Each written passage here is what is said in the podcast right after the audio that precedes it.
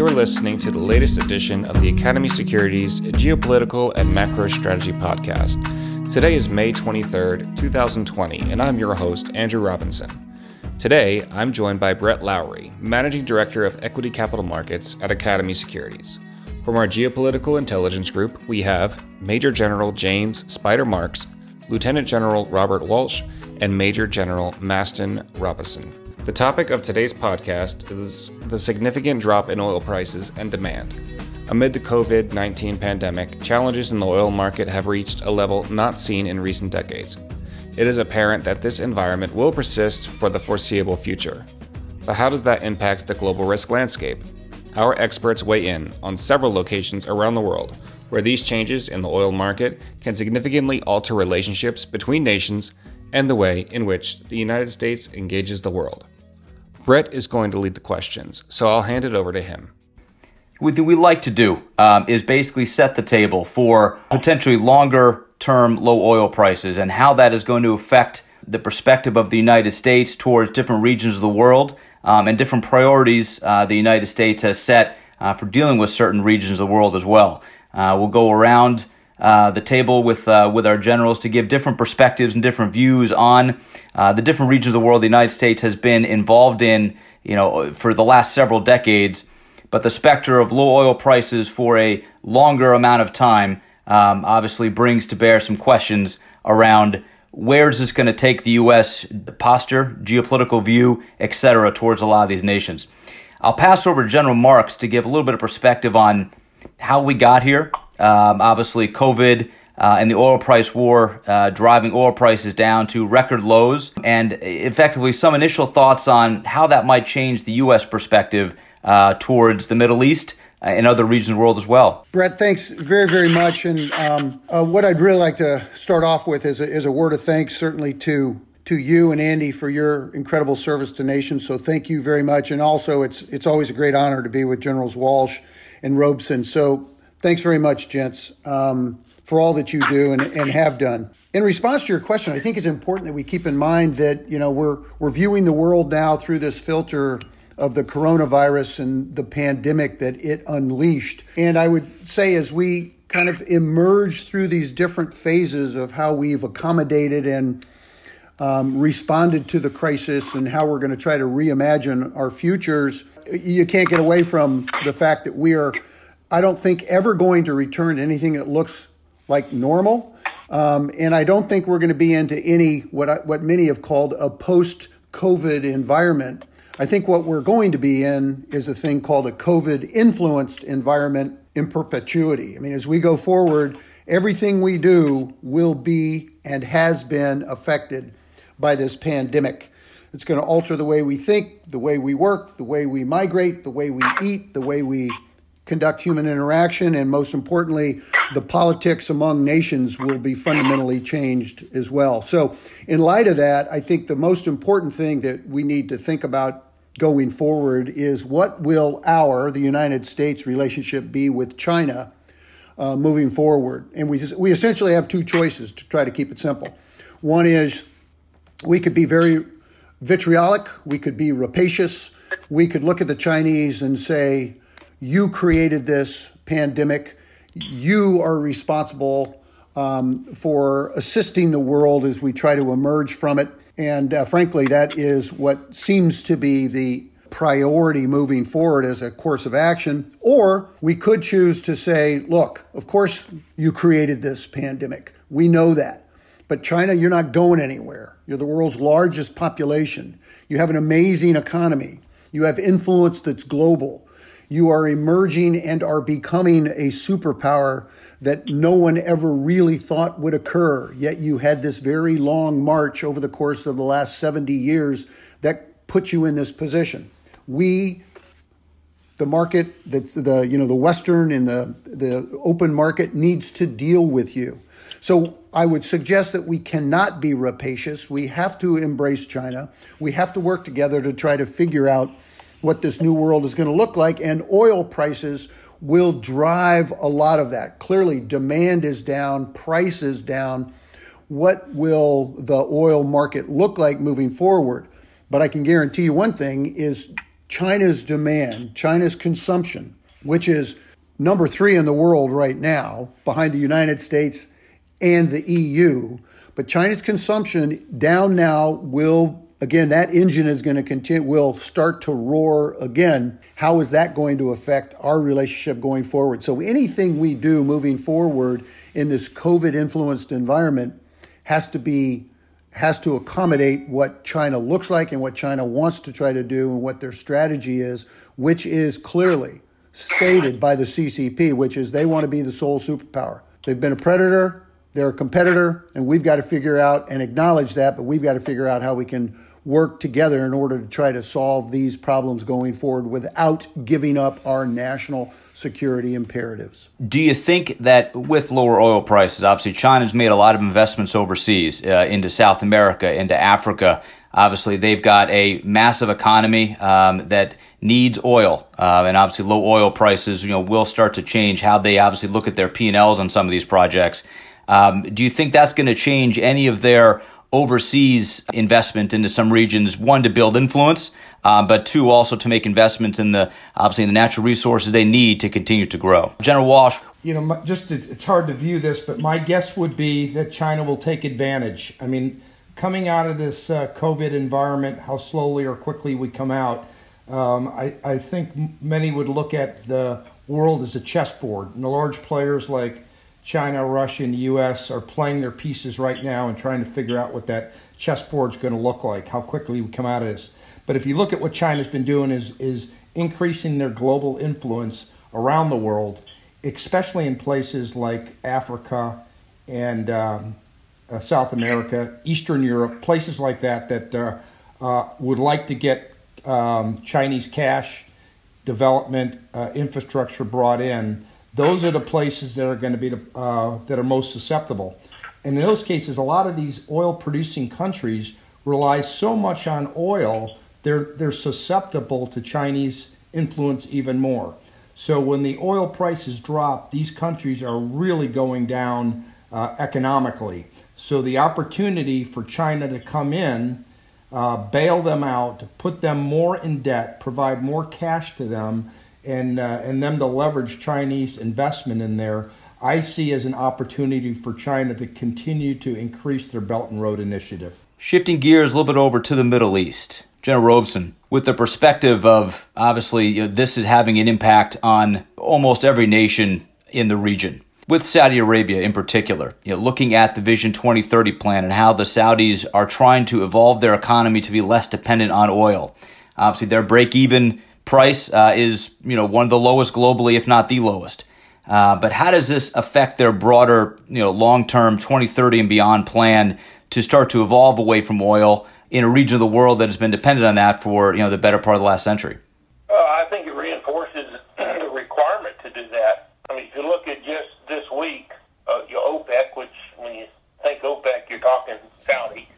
Um, I mean, they they published that on I think it's Wednesday or Thursday in their monthly oil report that you know, almost two and a half million barrels a day uh, is the forecast for the reduction in uh, requirement demand uh, for this year, which drops us to over nine million barrels a day, lower than demand was in 2019. So Yes, all, all prices are have dropped. That's going to change their economic uh, view, but also demand has dropped, and I don't really see demand going back up. Uh, you know, anytime soon, uh, given that everyone is, is more internally looking. So, so I definitely think that it complicates it for them. I think the requirement is is doubled down on. They're going to be a, have a really hard time doing this uh, and carrying their population with them because the population is is absolutely used to a national socialistic type uh, application where all revenues, uh, in essence, feed the masses and uh, and provide their income uh, for the most part, and, and that's going to be tough for them to do. So their challenge is going to be how do they maintain their economic viability simultaneously with maintaining their populist unity, which is always you know, an issue within the Middle East. What they say publicly, what they say privately, frequently uh, are not the same, and they're going to be faced with that here too. And I would add one thing to what uh, Joe Walsh said a minute ago, and that is that uh, I, I agree 100% with what he said, but I also think Africa and South America, more than anybody else, is is absolutely going to be without personal protection type stuff to fight the, the pandemic. And China has had great difficulty getting the stuff that they're producing into the United States because of the uh, the, the FDA certification, and everyone has now become quite leery of, of what is coming out of China to be used. But it'll be they'll turn that faucet on to uh, to Africa, and in addition to the debt that Joe Walsh talked about, they'll also be giving goodness by saying, "Here, we can provide protective uh, PPE type stuff for you that can facilitate your ability to take care of your people." General Walsh, uh, with respect to Iran and Iraq, um, obviously Iran uh, beaten badly uh, by COVID, uh, still reeling, uh, still trying to recover, and obviously sanctions. on the country and the, the goal of, of the administration to drive Iranian oil exports to zero. How will this potentially affect their longer term plans, not only in their weapons development, um, but also their posture towards their neighbors, including Iraq, um, who obviously has a new prime minister um, who has a lot on his plate? How do you think that low oil prices are going to affect Iran and Iraq in the near to medium term? Yeah, thanks, Brett, for the question. Um, you know, I think if you look at Iran, they have been crippled so much by sanctions that they're already down very low as far as their uh, oil production and their economy already is crippled. So, how much lower this will cause them to go down, it's going to have an effect, um, but probably not as catastrophic as we would think because they've been withstanding the sanctions pretty well. In fact, we just saw that they launched their first military satellite into space.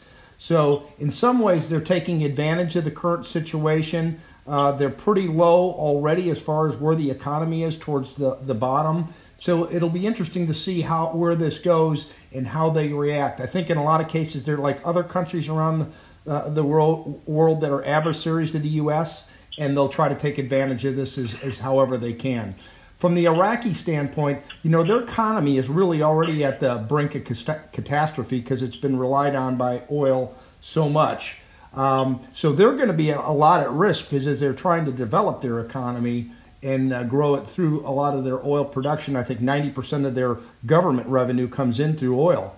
Uh, but at the same time, uh, the COVID 19 has hurt Iraq probably the least of just about uh, any country in the Middle East and, and, across the globe. So their economy's been fairly open. They, their um, the COVID uh, infection rate and death rate has been very low, so the economy has a lot to do with continuing to operate close to normal outside of the oil piece. So it'll be uh, it'll be interesting to see how Iraq does. Uh, I think they're not going to be able to grow their military and weapons with the lack of oil revenue, and they're going to need the help of outside players. And and I think that'll be the longer term competition uh, with the new Iraqi government. Will it be you know the the U.S. influence in there, or will it be more the Iranian influence? If I can follow up on what General Walsh just said, I, I think what we're what we're seeing is in this current environment, this COVID influenced environment, is you're going to see nations um, accept an increasing level of risk in terms of their relationships with others as they try to achieve their strategic goals. And, and what I'm trying to say is, um, in some nations, there will be an acceptance of a higher level of risk because their goals will cause both the United States and our partners and allies to accommodate these changes and be more mindful of how these stresses are affecting our population.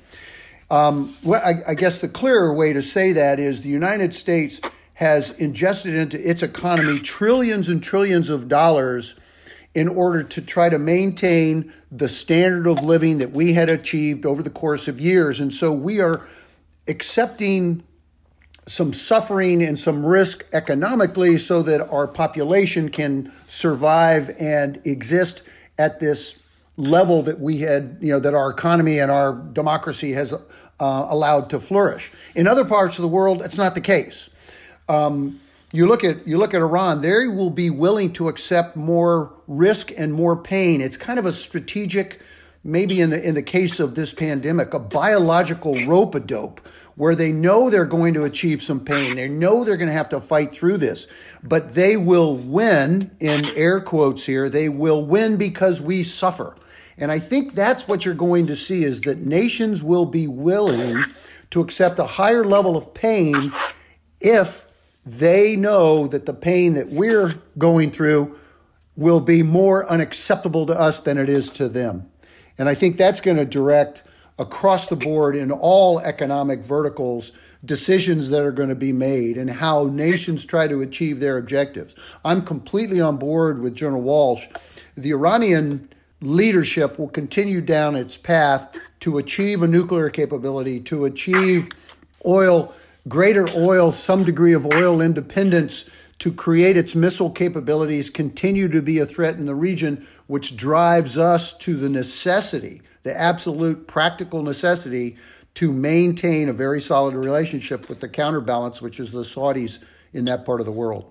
Turning a quick eye onto our relationship with Israel, obviously one of our staunchest, if not the best ally we have in the region. Thinking about the longer term here, um, obviously we will never turn our back um, on Israel, but thinking about what the Middle East looks like 20 years from now, as the environment changes, as oil potentially stays lower.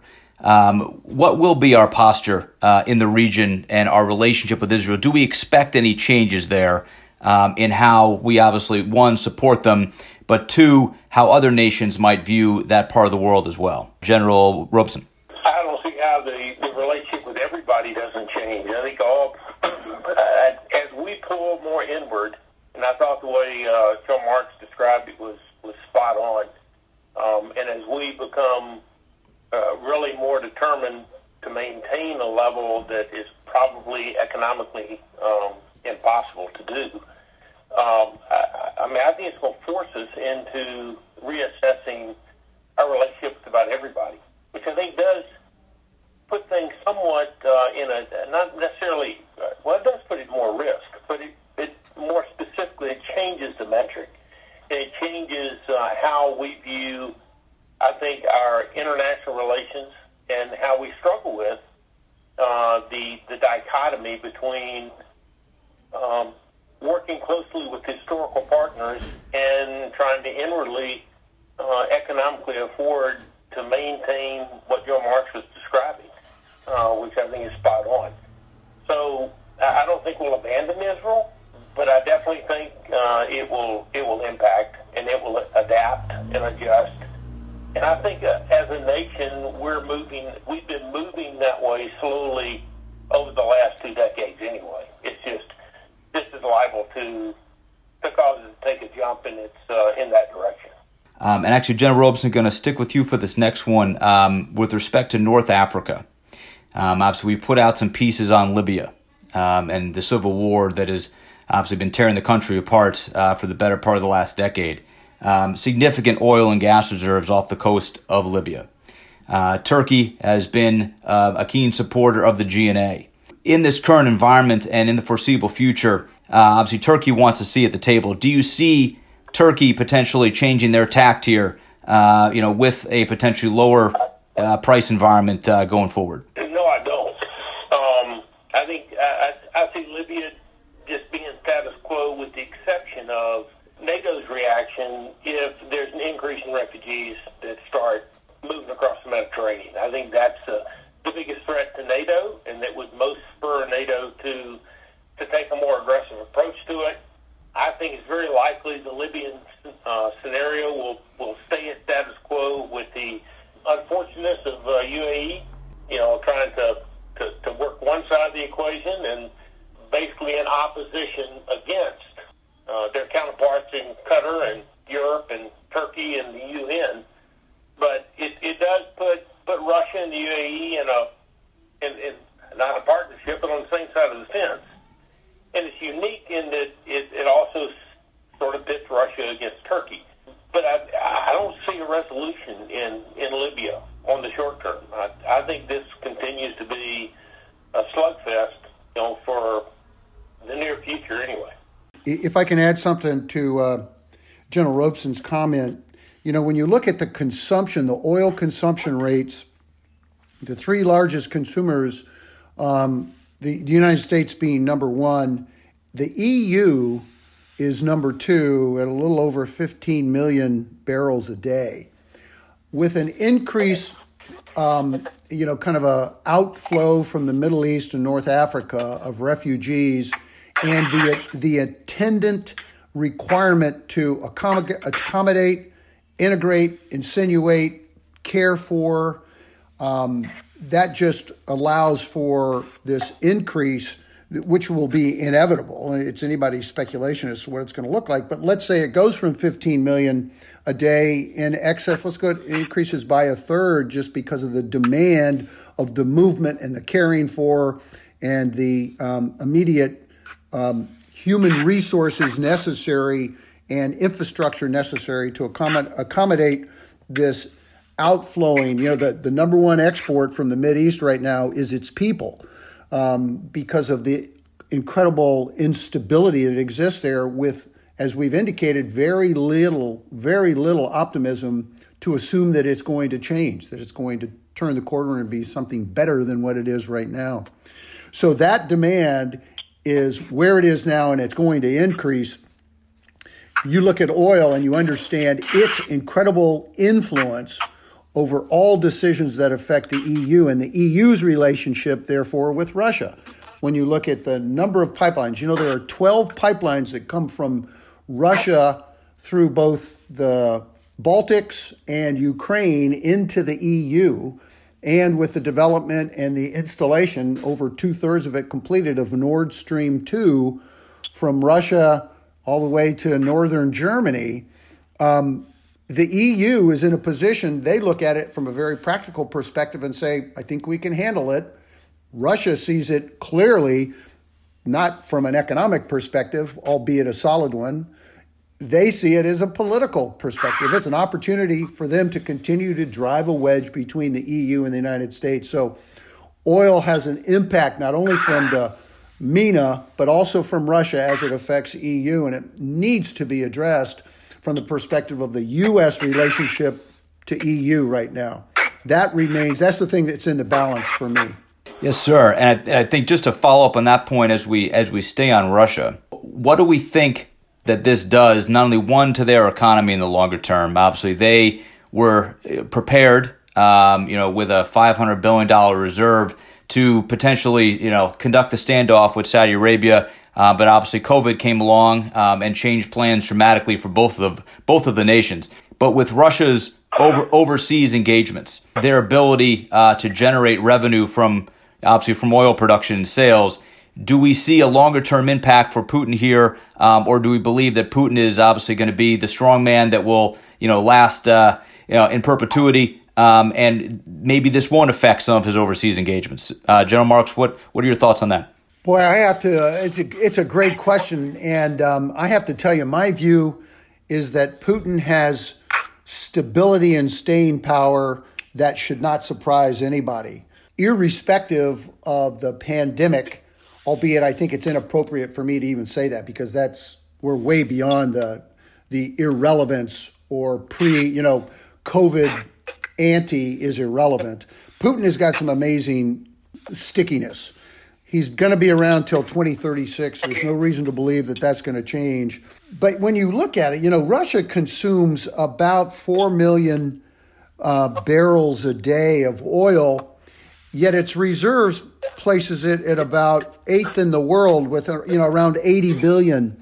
So its economy, it is not, I would argue that, you know, Russia is not a superpower because its economy cannot keep up with the engine that exists in China and the engine that exists in the EU and the United States.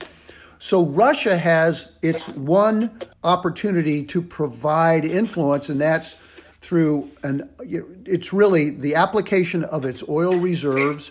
It doesn't have a high demand in its own economy. So it can afford to take some risk externally, which it's doing with the Nord Stream 2. This is not going to necessarily be a big economic winner for them, but it is a political one. So its diplomatic efforts remained unchanged, which means I think Putin continues with his with his same behaviors and his efforts uh, across his own borders to be disruptive and to exercise Russian influence as broadly as he can. Shifting shifting gears uh, down to Venezuela, uh, General Walsh, obviously with um, with the indictment of Maduro, with additional U.S. forces into the into the region, you know, with their economy spiraling and obviously decimated before COVID, but obviously their response and the impact that COVID is having on the Venezuelan and the broader South American economies um, is obviously having a huge effect. Recent news about Venezuela buying fuel from Iran and obviously paying for it in Venezuelan gold. Um, what do we think the, the longer term view here uh, is for President Maduro? Um, obviously, with the failed Silvercorp raid, unlikely um, that Juan Guaido will be assuming the presidency anytime soon. Uh, he's been bolstered. But what do you think the longer term impact is with lower oil prices uh, on Venezuela? And do we think of change of control, you know, could be in the cards one day? Yeah, thanks for the question, Brett. You know, Venezuela has the largest oil reserves in the world. Uh, and the country at one time was doing very well with oil production. Um, but in the current state, you know, with uh, what's going on with the regime, the lack of leadership, um, and the the sanctions the U.S. you know has put on, it's put a lot of pressure on Maduro. In their country, I compare it in a lot of ways economically to where Iran is. Is is just it's at it's at rock bottom. Um, they're predicting, you know, it's it's so low right now that they're predicting that even though they get most of their oil production uh, for the economy, it's only going to go down about 15 percent. So, as General Marks said so well on Iran, that these kind of countries, these uh, regimes with uh, autocratic leaders like Maduro, they can hang in there for a long time.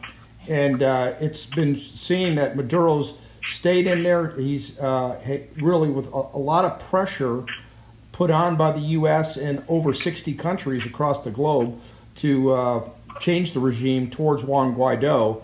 You know, we've seen how this recent failed uh, coup attempt, he's used that to his advantage and uh, gotten rid of some of the opposition force uh, leaders that, uh, that are in the country. So, in the long term, I think he's just going to hunker down and withstand it. He, he's lost a little bit of support from Russia and China, um, but they're still supportive of him, and I think Russia will constantly do whatever it can to um, counter whatever the U.S. is doing. Uh, and from a military standpoint, you know, we've got the uh, increased uh, naval and coast guard operations going on in the region to stop drug flow from Venezuela for, for economic reasons. Um, but I don't think we'd ever go to the point of, uh, at least not what I could see today, of any type of um, naval embargo to stop, you know, any shipments from Iran going in to um, into Venezuela. So at this point in time, I see it's kind of a stalemate. We're going to continue to keep the pressure on, just like we're doing in Iran. It's having effects, but no effects to the point where it's going to overthrow the regime, uh, at least from what I can see at this point in time. Gotcha. Thank you, sir. Thank you, sir. I think we've, for the most part, gone around the world and touched on some of the key points, uh, but wanted to wrap up here with, with any final points um, from our team on anything that we've discussed today uh, before we sign off. General Robeson, any, any final thoughts, sir?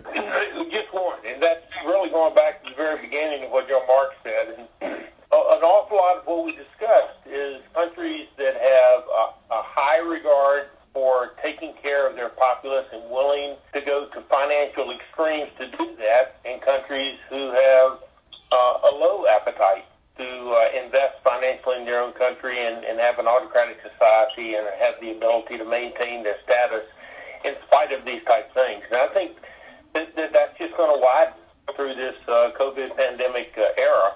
Uh, and I also agree 100% that, that this isn't going to go away anytime soon. It probably does change the way we do business uh, going forward. I think the next big thing for the U.S. will be uh, the real estate business because large companies that build huge uh, industrial buildings are probably going to have a have a difficult time moving those buildings, off ramping those buildings, or filling those buildings in the future. Yes, sir. Thank you for that. And and finally, General Walsh, uh, any, any, any final thoughts, sir? Yeah, thanks again, Brett, for uh, pulling this together. This has been great, and, and I would kind of circle back to where we started, uh, and it would start with to me with uh, finish with China and as we go forward, um, our national security strategy, our national defense strategy is focused on uh, competing with China and Russia. And as you start to see, it's even becoming more and more focused on China due to China's growing economy and military. Uh, just on Wednesday, the White House put out a brand new China strategy. And if you take a look at that strategy, it, uh, it really is uh, gone far away from China being a strategic partner, and it's all about competition. And everything you're seeing coming out of the administration uh, from during this COVID 19 and the rhetoric that's going on on uh, China US relations and where it's going from here, that document is very clear. We're here to compete and in some cases confront China as necessary. While the COVID 19's been, or 19's uh, been going on, it's very interesting to watch what the, the China's been doing both diplomatically and uh, militarily. As you look at their military in the East and uh, South China Seas, really all the way from Japan down to Malaysia, they've been increasing their operations, naval operations, across the region, kind of below the radar in that gray zone that they operate in, um, and gaining lots of influence. And they really want to come out of this as the dominant power in the region post COVID 19. Uh, that's on the military side. On the diplomatic side, very interesting to watch what's going on in Hong Kong today. If you remember last year, they tried to uh, press the Hong Kong government to uh, execute a extradition policy that would extradite Hong Kongers to China for violations of um, national security reasons. That started all the protests, and that obviously failed. While COVID 19 is going on, again below the radar, is the Chinese legislation is meeting this week to pass laws to crack down on protests that they're saying are because of national security reason, re, reasons and to punish any outside subversion. What that means to Hong Kongers is no freedom of the press, no freedom of speech, no right to protest. So they really are starting to move away where they want to move away from is the one country, two systems uh, policy that they've agreed to. And in the end, it really will be start to erode Hong Kong's independence and move more under the complete control of uh, the Chinese government. And I think they're willing to put the financial center at risk. I don't think the the government of China will care about that if they can bring China underneath their, or bring Hong Kong underneath their fold in the way they want.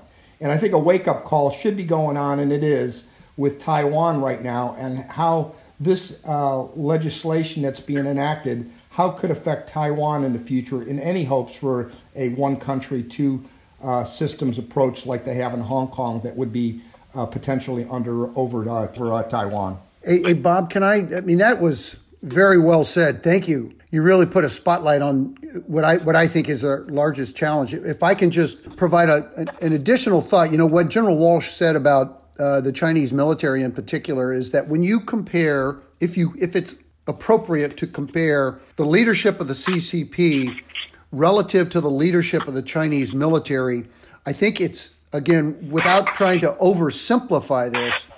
I would suggest that the Chinese military has a stronger militancy than against the United States than does the Chinese political leadership. That's a problem because that's how we've defined our engagement with the Chinese to date in terms of its desires to be expansive in the South China Sea and in Asia writ large. This is really a challenge to our overall relationship with China is really all about spheres of influence. Those have been challenged and in many cases have been broken over the course of, frankly, a couple of decades, but they are now being normalized. That's the biggest challenge that we have going forward. Um, China is trying to rewrite what their current relationships look like in that part of the world, and they're concerned, obviously, as General Walsh pointed out, with the direction that Hong Kong is going and Taiwan as well, because China, in many cases, is being embarrassed by both.